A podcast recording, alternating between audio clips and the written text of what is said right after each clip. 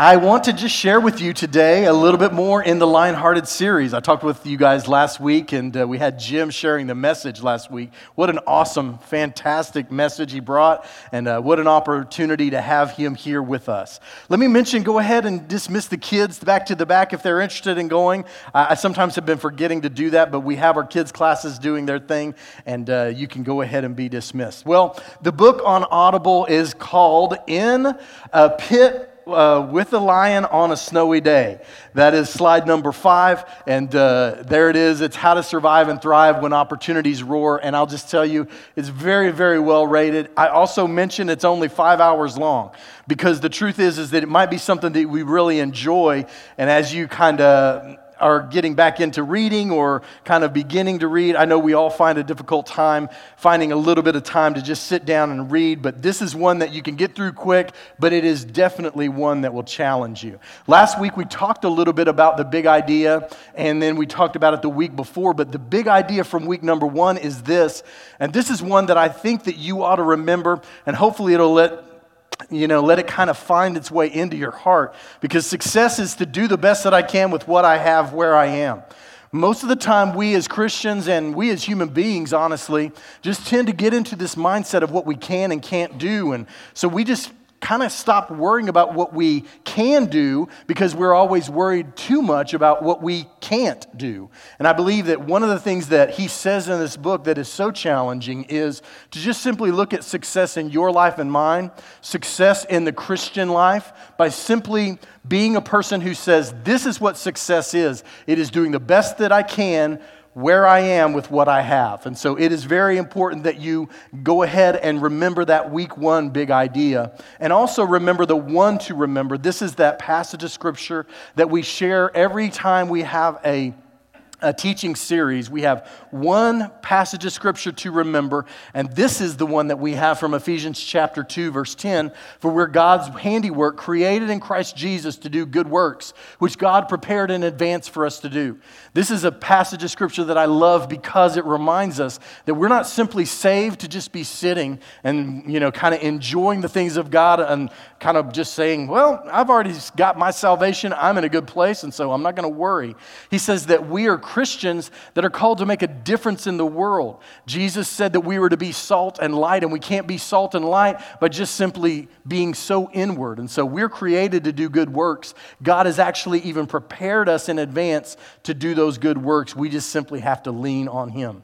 Now, this week I want to talk a little bit about kind of one of the most misunderstood passages of Scripture, and you heard Eric reading that. And here's what I would say in Matthew chapter 14, as we hear the story of Peter walking on the water, you probably, I know I have, heard a number of people say, well, Peter's got a lack of faith.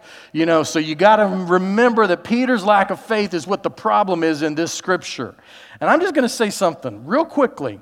This is the difference, and this is kind of at the heart of being lion hearted. I want to just call attention, if you can kind of in your mind's eye see Jesus out on the water and Peter stepping out of the boat and walking towards Jesus there on the water. Now, how many of you think that would be pretty cool? Can I, can I hear an amen? Maybe hear an amen or see a hand or something? That would be pretty awesome. And he's the guy who's failing, quote unquote. But here's what I would say in, in your mind's eye, picture Jesus in the foreground and then Peter, about midway, you guys following this? I, I'm, I'm trying to do my Hollywood director thing. Know I didn't bring my director's chair, but the Hollywood director thing where in the foreground you see Jesus standing on the water, and then you see Peter like climbing out of the boat, and then you see 11 others going, ah.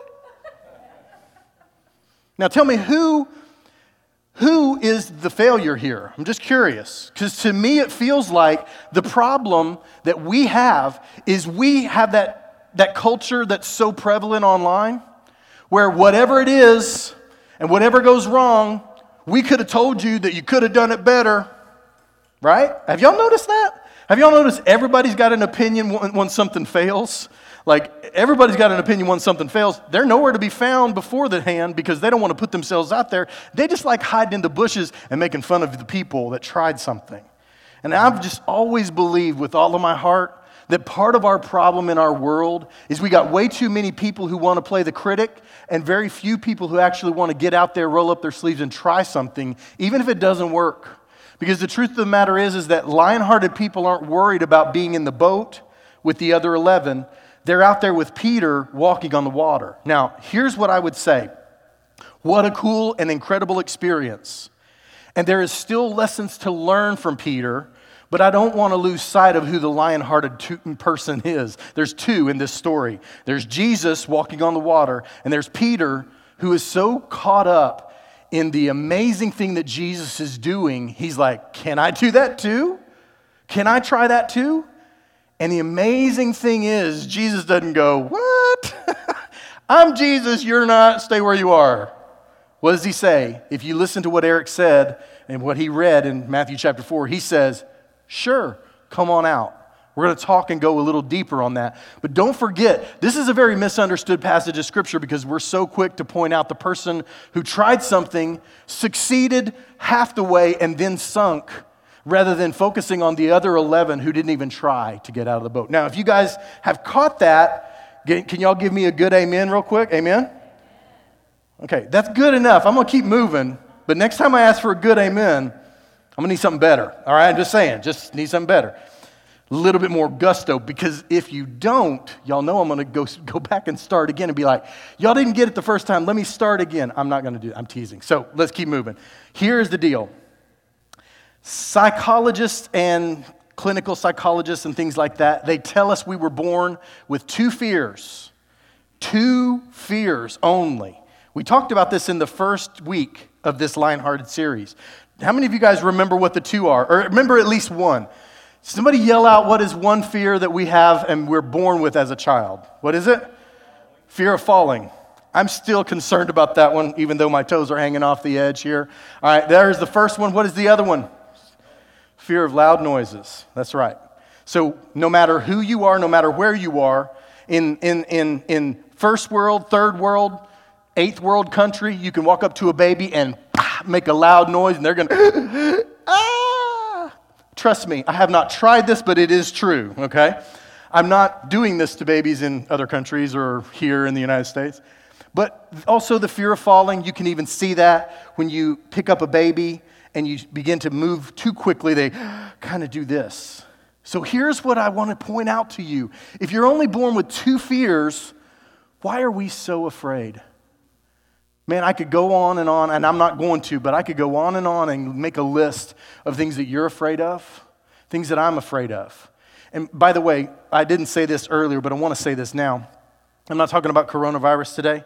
I mean, I'm going to talk about that in a very, very, very, very, very, very small way and very, very quickly pass through. I'm going to talk about something else altogether. But I'm talking about the fears that control us that have nothing to do with a virus or a pandemic. I'm talking about things that are in here that we can't control. There is no vaccine for this, you know, if we're not careful. And so I want to just talk a little bit about these things that control the way that we act, the things that we attempt, the way that we try to live our lives, the way that we get out of the boat or stay with the other 11. And so I want to talk about if we're only born with two fears, why are we so afraid? Let's go to this next slide and check this out. Half of learning is learning, the other half of learning is unlearning. How many of you guys can identify with that? I'm telling you, man, the worst thing in the world to do is learn how to do something the wrong way and then have somebody go, You got to do it differently. Here's how you do it. And you're like, Huh? I mean, it'll take you three times longer because you're always kind of doing this mental battle, this mental gymnastics back and forth, and the, the right way to do it versus the old way that you learned versus not knowing how to do it at all. How many of you guys have ever missed an exit on the freeway? Let me see. Or, or here in Houston, you got cut off. Let's be honest, it ain't your fault, you know? It's somebody else's fault. It's Houston, this happens. And so you can't get over because that idiot in that one particular car, you can't get over. And so you got to go down that way. And it's only a mile down that way, but it takes not like one minute, it takes like five extra minutes. Why is that? Because every moment that you're driving, in the wrong direction, you have to finish that, turn around, and then go back in the right direction. It takes you twice as long to get back to where you were. Have y'all ever noticed that? It's frustrating. If you haven't figured that out, if you haven't done the calculus on that, it's hardcore math. Uh, you probably need a math degree. Um, and trust me, I have not got one. But the truth is, is that if you've never really felt that way and kind of thought through it, you've been really frustrated. Why am I so late? I only missed one exit. Have you ever done this in your relationships? I just made one small mistake, and now I've got to unlearn and relearn and undo and all of this stuff. Have you ever done this in your finances? Don't answer this out loud. Do you understand what I'm saying? It's the undoing, it's the unlearning. But do you realize this is not brand new news? This is not new. This is something that Jesus was talking about in the Sermon on the Mount. As a matter of fact, if you go back and look in Matthew chapter 5, six different times, Jesus said, You've heard it said, or it was written, but now I tell you. As a matter of fact, look, I've got two of them on the next two slides. Here's the first one. You've heard it, no, no, two on this one slide, excuse me. You've heard it said to those of old, You shall not murder you know, and then condense it down. But I say to you that whoever is angry with his brother without a cause, he goes on, he says, you've already committed murder in your heart. And then another place on in Matthew chapter 5, verse 27 through 28, I didn't condense this one. You've heard it said of those of old, You shall not commit adultery, but I say to you that whoever looks at a woman to lust for her has already committed adultery with her in his heart. And so you get an opportunity to see here, Jesus was trying to teach them to unlearn what you thought and learn the new ways and the new patterns. You got to uninstall the old pattern and put in the new program. And for the most part, we as Christians are living in a society that's got about zero respect for a Christian worldview and a Christian mindset, in a biblical worldview and a biblical mindset. But here's what I would tell you the mind of Christ can be downloaded. It's called the Bible. if you begin to read it, if you begin to listen to it, if you begin to soak it in and learn from it. My wife is actually doing a, uh, a year, uh, a Bible in a year. Uh, that, that's the Catholic guy that's reading those scriptures, and it's a podcast, and she downloads that. She listens to that. So she's literally going to be going through the Bible in a year in a podcast. And so if you listen to God's word and hear it, it, it begins to reprogram your mind and it gives you clarity in the things that you need to understand. It's so important that we grasp. And unlearning is really something that we have to do because the truth of the matter is, is that we're controlled by fears most of which don't ever actually happen. Did you know that? I want to go to this next slide. Check this out. This is from lifehack.com. It says, How to worry less. 90% of what you fear won't happen. Think about that for just a second.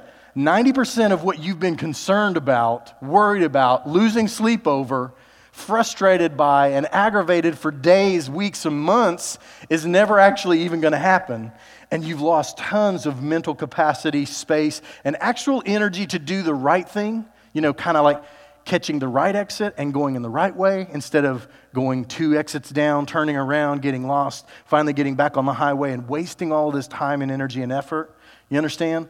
You got to unlearn this fear mindset because the truth is is that if you constantly worry, now I'm not against planning, I'm not against making provision. I'm not against putting things away for a rainy day. I promise you I'm not.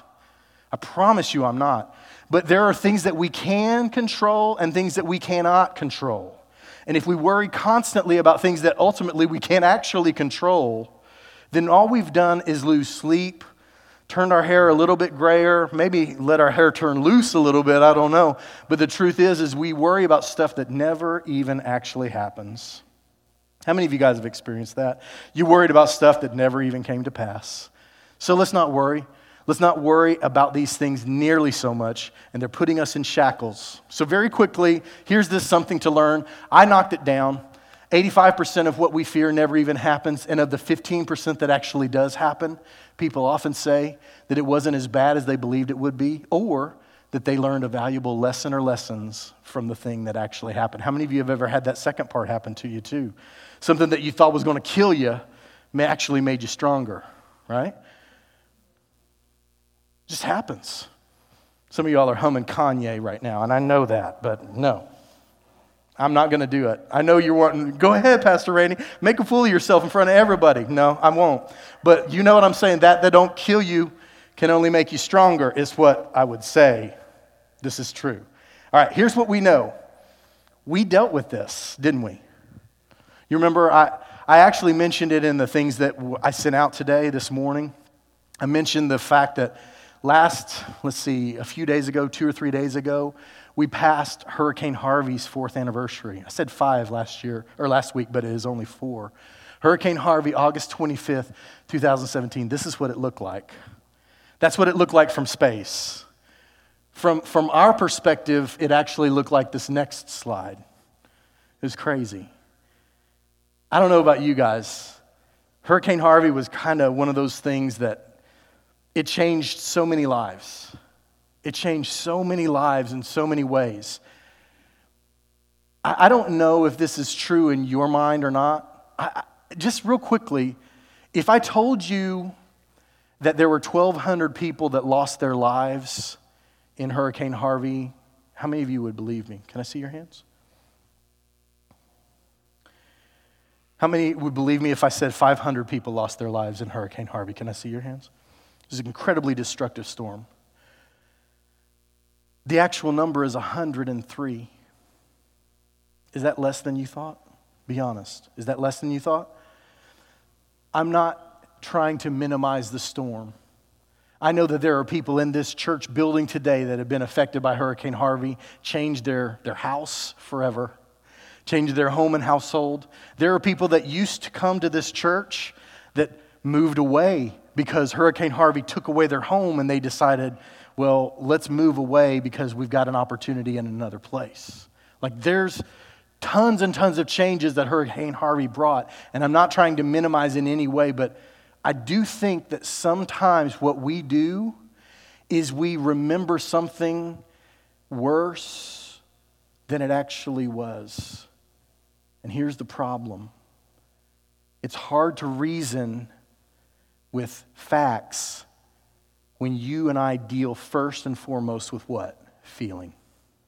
We feel it, and so we're scared to death that something terrible might happen, and we remember it, even if it's incorrect, we remember it, and the fear and the panic sets in just as heavy as if we had actually lost a thousand Houstonians. It's not true, but that's how we remember it. The truth of the matter is, is if you go even a little deeper, there was only 65 people that lost their lives in the storm, and then about 38, the number was 103 direct and indirect deaths from Hurricane Harvey. Life changing storm but might not be quite as bad in the fatality department as we remember. I'm trying to take advantage of the opportunity to remind you that sometimes our fear is not necessarily based on fact, it's based fully and solely on feeling.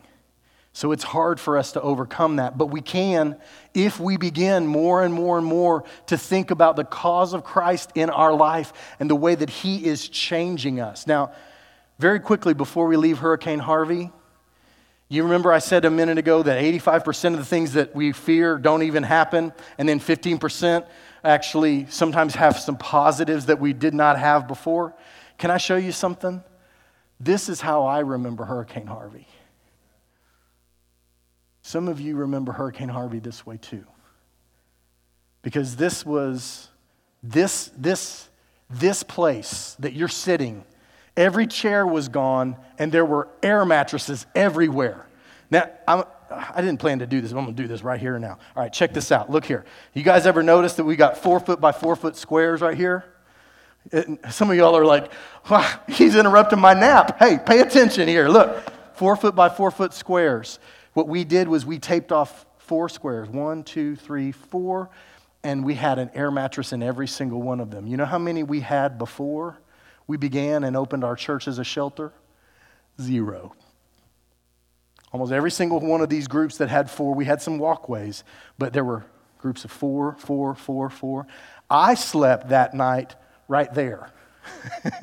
this was my bed.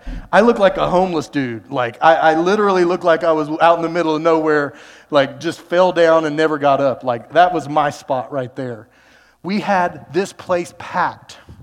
You know how many blankets we had when we opened the church as a shelter? None. Not a one. You know how many towels we had? None. Not a single one. Do you know how many air mattresses we had for the people that were out in the gym? None, not a single one. We had clothes that were literally taller than I am. Don't make a joke. It was at least six and a half foot. The length of the wall, it was clothing, it was towels, it was supplies, it was bath items, it was air mattresses, it was pillows, it was everything. And you know how much of that stuff we had when we opened the church as a shelter? Not a single thing. Within hours, we had more than we could use. We literally put a U Haul together and shipped it out to Beaumont because we had too much stuff that had been given to us here. God is a miracle working God, and He meets needs when we step out of the boat. And I'm here to tell you this group, you can probably see some people that you recognize in this group. But this group is people from our community and people from our EHC community that came together and remembered this differently. As a preacher and a pastor, I remember Harvey not as the day that my identity got stolen at the gas pump, because I was trying to get gas at the last minute. I remember it as the day that I stood here and I spoke to people that I didn't know, who didn't know what was going on in their house.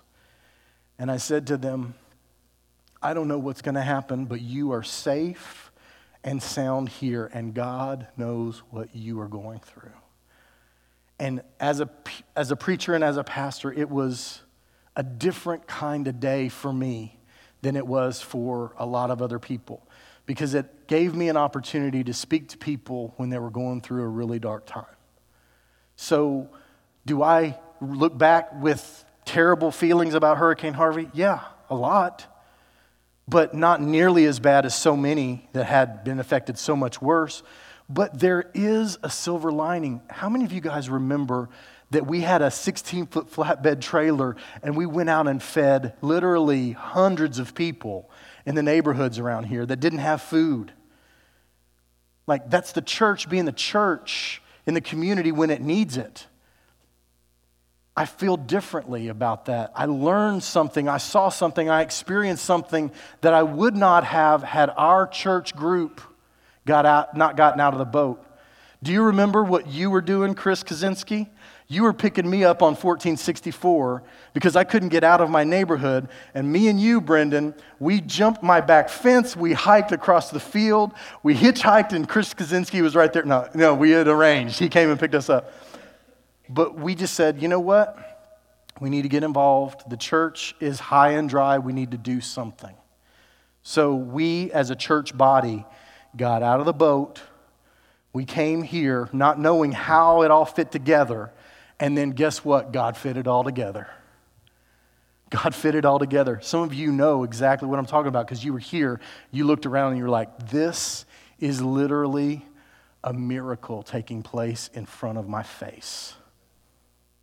Can I get an amen? I mean, some of y'all were here, you were there, you saw it, you know it, you know exactly what I'm talking about. By the way, that was when you couldn't buy food. And guess how much food we had to give away? None. And guess how much we had left over? The people that came here were calling this the Chateau de Eagle Heights. I'm not kidding. They literally were. They were like, How come we came here weighing this much and we came back weighing this much? How do you gain weight in a hurricane shelter? I'm like, Man, I can't tell you. It's a God thing. It's true. That's not a joke. That is true. I mean, it's a joke that they made, but it is honestly how it happened.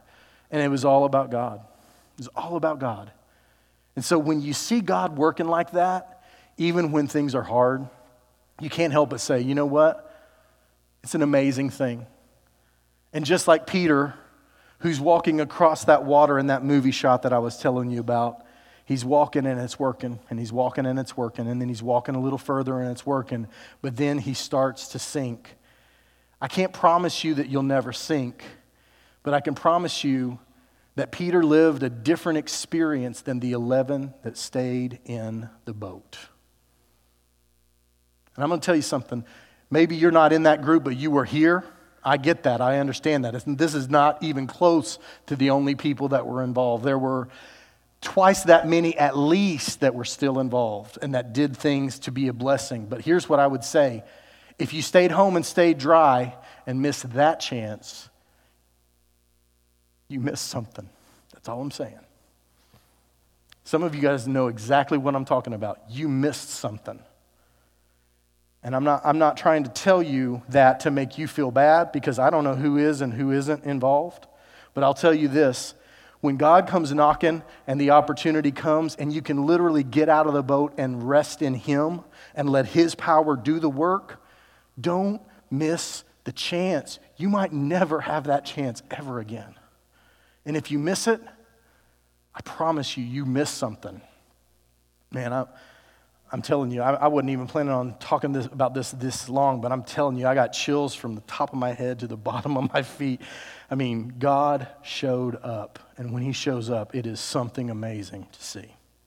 All right, very quickly, let's go to this next quote real quickly. And this is what Mark Batterson said in The Lionhearted. He said, The goal of life is not to eliminate fear. The goal is to muster the moral courage to go out and chase lions. I love this quote. I think it's amazing because for most of us in our world, we're desperate to eliminate fear. Don't ever make me feel uncomfortable, Lord. Keep me safe and keep me comfortable. And God's like, That's not what the point is. This is the very antithesis of the one getting out of the boat and the 11 staying in it. This is exactly what he's talking about. Getting out of the boat is where it's at. Let's go on here to this big idea. The big idea is that God's word reprograms our minds, replacing fear with clarity and victory. And I'm just telling you guys, if you haven't seen a God sized vision yet, if you haven't grasped that God can change and reprogram you from being a person controlled constantly by fear, concerns, worries, doubts, if you haven't seen that God can reprogram you with clarity and provide victory to you, start reading God's word and looking at it. Start getting around God's people and listening as God has worked in the past and he will continue to work.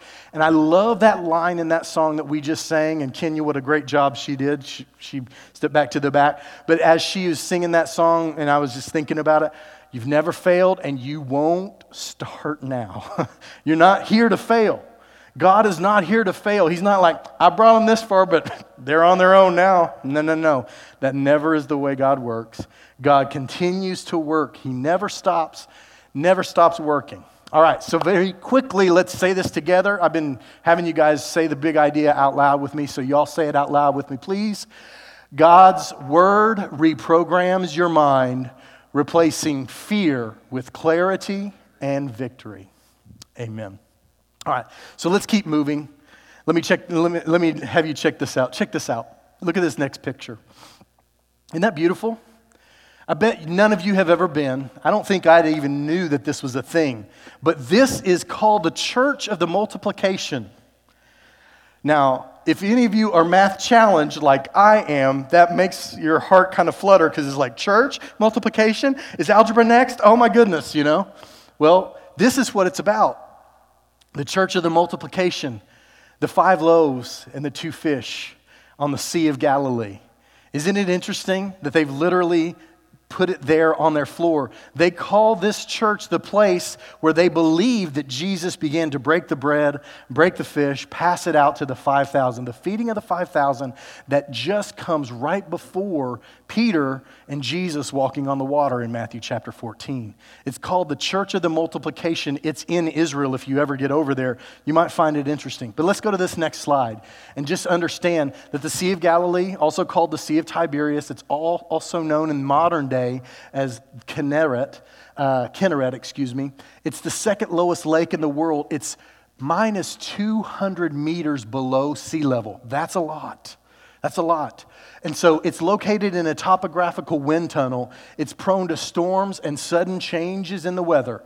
And let's just be metaphorical here. I know none of you over the last five years or so have been dealing with any kind of storm, any kind of change in your you know, life, right? I mean, coronavirus, the, the Harvey that we just talked about, I mean, all the fallout, like the, the storms that have come and hit our lives, they, they come out of nowhere.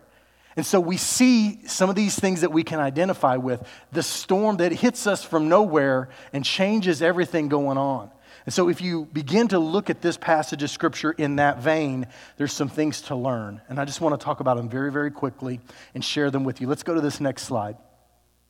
I want to share with you Benaiah, son of Jehoiada, a valiant fighter from Kabzeel, performed great exploits. He struck down Moab's two mightiest warriors. He also went down into a pit on a snowy day and killed a lion. Dude was awesome, right? That's where the book comes from. But here's what I want you to understand. I shared this and I want to reshare it so you don't miss it. Don't miss this. Let's go to this next slide here. No one would have blamed Benaiah for not chasing the lion. Um, before I go any further, think about it. they would have made fun of him if he wouldn't have come out of that pit with the head of the lion with him. If he would have been the one who got killed in that pit on a snowy day, they would have gone, What was he thinking? But he did something that he didn't have to do, and because of it, he was famous. He was valiant. And because of it, God's name was praised and glorified because everybody knew Benaiah might have been a bad dude, but just like David, it wasn't about David being stronger than Goliath, it was about God working in David stronger than Goliath. Do you understand? It wasn't about Benaiah being bad enough to kill a lion. It was about Benaiah being so full of God's power that he wasn't even scared to go into a pit chasing a lion on a snowy day, and he came out the victor.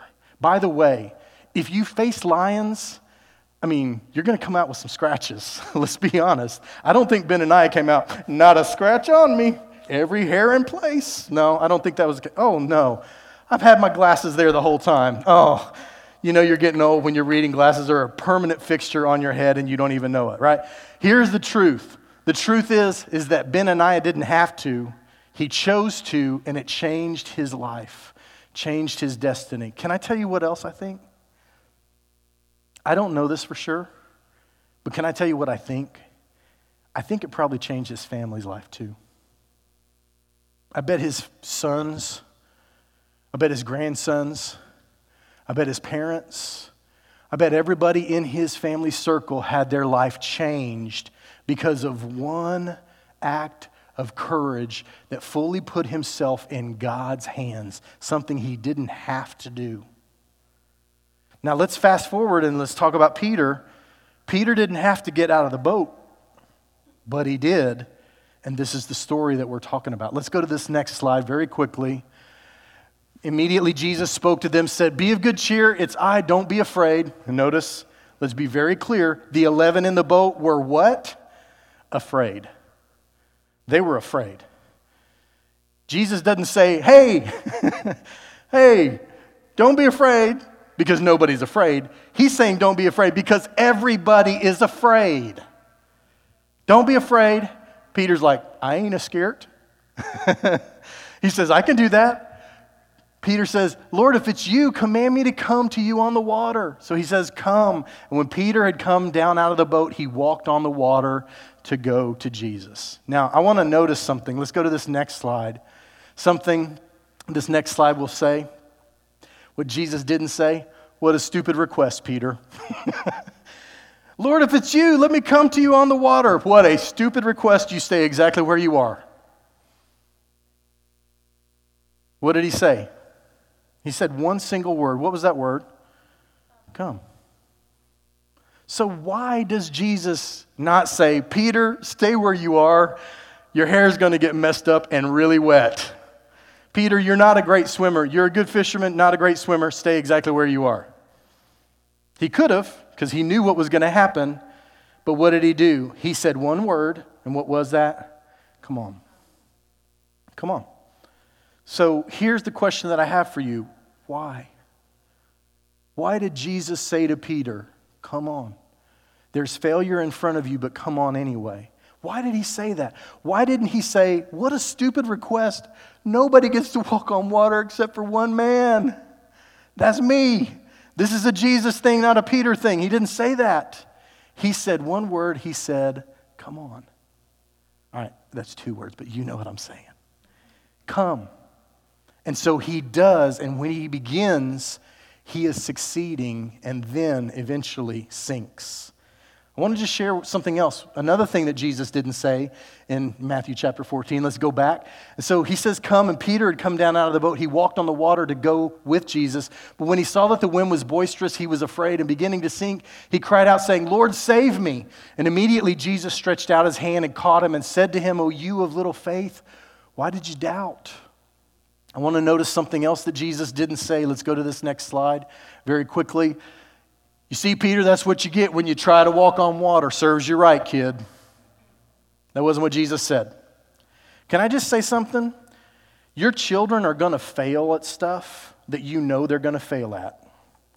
And the way that you treat them when they fail is going to go a long ways towards establishing their view of fear and their view of you. Because if every time you feel that it is your job, whether it's with friends, spouses, children, family members in an extended way, it is your job to tell them why they failed and how they failed, and you could have predicted that they were going to fail. Congratulations, you're with the 11. And congratulations, the people that are out walking on the water will never view you in the same vein if we feel like it's our decision, our choice, our job somehow to point out, you shouldn't have done that, and here's why. And I love how Jesus simply said, You didn't have to doubt. You were winning. You were doing it. You were doing the very thing that was impossible. And yet, you were doing it through my power. You didn't have to doubt. I think for many of us, we really need to look hard at whether or not we would have said, You see, Peter, that's what you get when you try to walk on water. That's not what you're built for. There's a different way of doing that. And I think we as parents, especially, had better tune in or else we lose our kids' heart. Because you know what? There's no more vulnerable place than when you're out there trying to do something that you know is probably deeper than you and you know you need help, and you know you need guidance, and you know you need God to show up somehow, some way, somewhere. And then you begin to sink, and the person who pulls you out, whoever that may be, whoever reaches out and gives you that hand emotionally and pulls you back up and says, I wanted you to make it. That person will have your heart forever. When, I got, when God does bless me with grandkids, I'm going to do my very, very best to be the kind of person that says, oh, you know what, I got you, and I'm proud of you for trying. I'm glad you didn't just simply stay in the boat. That's what Jesus didn't say. Let's go to this next slide very quickly. Okay, I'm coming up to the end, so hang with me just for a couple more minutes. So he says, Come. And Peter had come down out of the boat. He walked on the water to go to Jesus. He saw the wind was boisterous and he was afraid. Beginning to sink, he cried out, Lord, save me. And immediately Jesus stretched out his hand and caught him and said to him, Oh, you of little faith, why did you doubt? You were winning it. You were doing it. You didn't have to look around and get worried. But here is something else that we cannot miss. This is this next thing that you see in this scripture. Let's go to this next slide. Feeling overwhelmed is normal when we focus on our circumstances and lose sight of our source. If it's circumstances, you're going to feel overwhelmed. But if it's the source, you can do all things. I can do all things through Christ who gives me strength. Right? And so, what is he saying? I am your source. I'm not a resource. I am your source.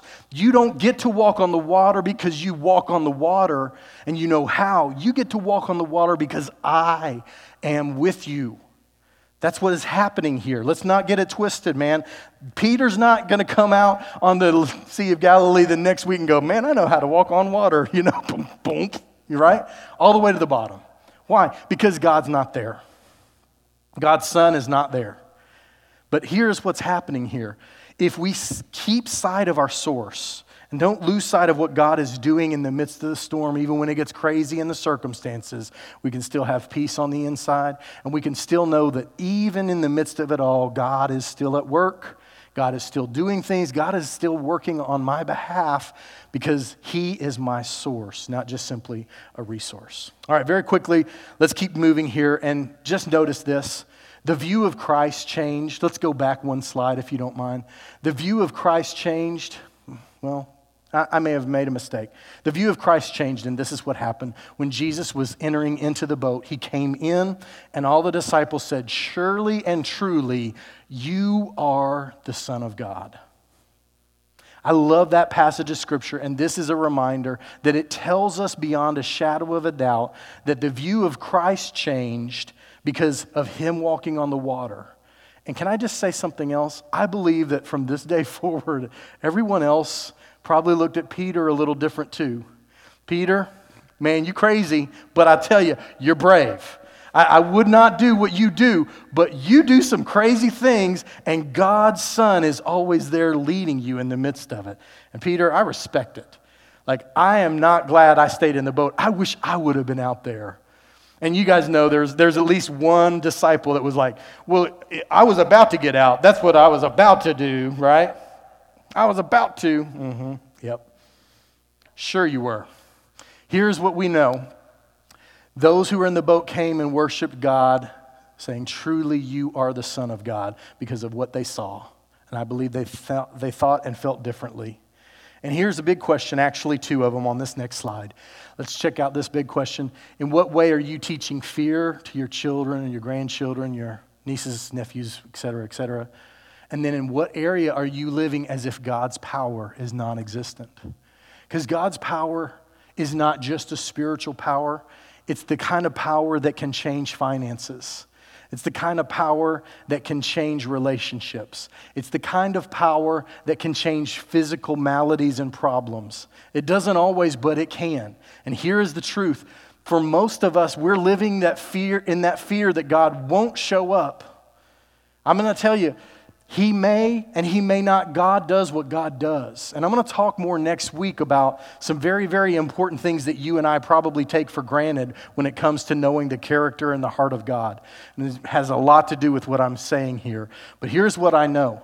For most of us as Christians, we've been doing it so long on our own without God involved that we forget that God still reserves the right to say, Can I get involved? Hold on.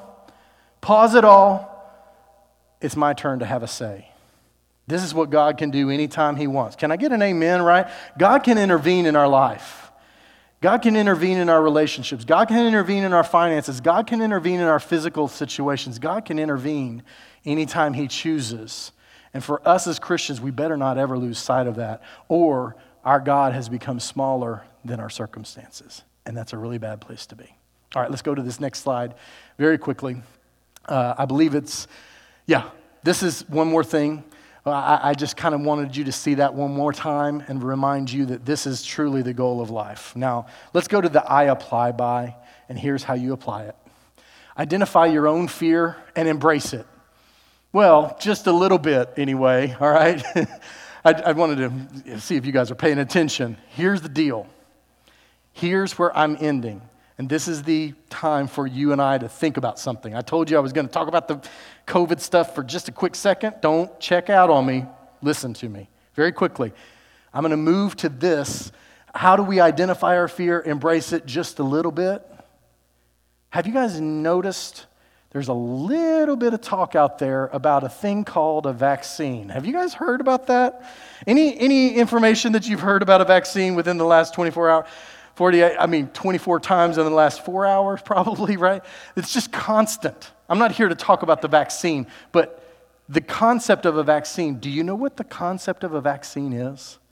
The concept of a vaccine is getting just a little into the system so your system rises to the occasion to battle off a big amount that comes in a normal infestation, infection, whatever you want to call it, right? Okay, so that's the concept of a vaccine. And we've been hearing about vaccine this and vaccine that. I'm not talking about the vaccine, but here is the truth. Listen to me, engage with me for a second. How do you get inoculated when you're a person who fears failure above all things? How do you do that? You experience just a little bit of failure and then realize that it wasn't fatal. And then the next time, you're a little less afraid. right? You guys understand what I'm saying?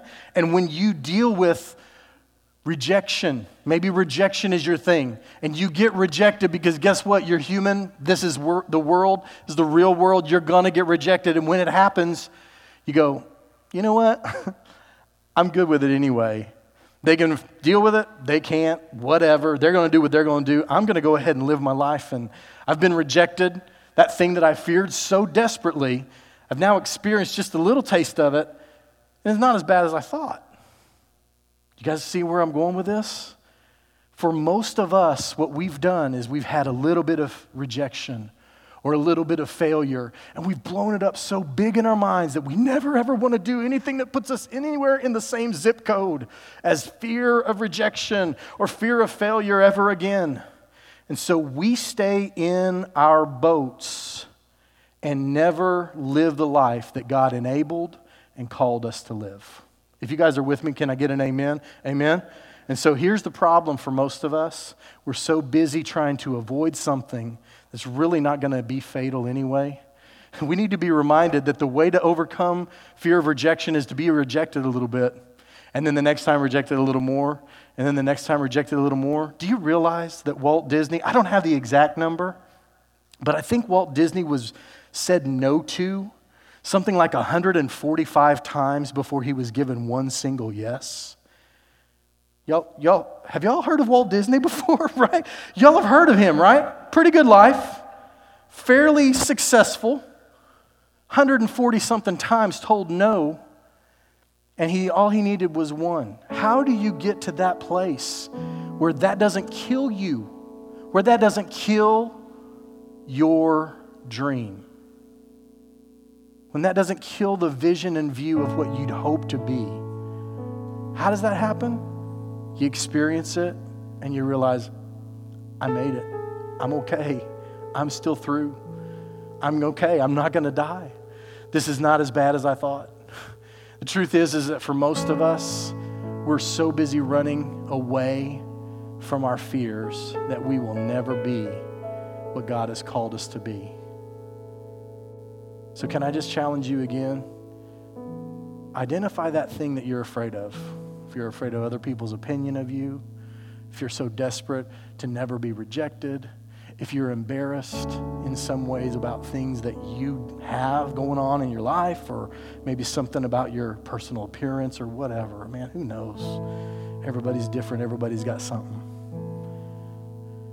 Identify it and embrace it just a little more.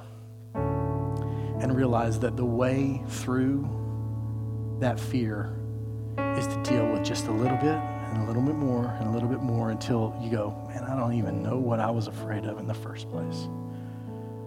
If you've been a person who's been controlled by your fears, I would just encourage you.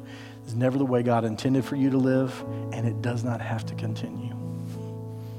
It's God's power that is available for us all to make us a lot more lion hearted than we ever have lived in the past, and I encourage you to do it. Heavenly Father, as we end our time together, Lord, you've been with us, you've led us, you've directed our path. You are good, God, and you are a God who loves your children. You are the one who pulls us out when we are sinking. You are the one who immediately reaches out uh, your hand, brings us out of the depths that are threatening us, and you are the one who saves us. And so, God, may we realize and understand that if we are attempting to do things for you and for your kingdom, may it be done in your power, your strength, and may we just simply be the vessels that you use. And in the midst of it all, God, may we marvel at what you do to make our lives so full and rich and meaningful whenever you're a part of it. In Jesus' name we pray.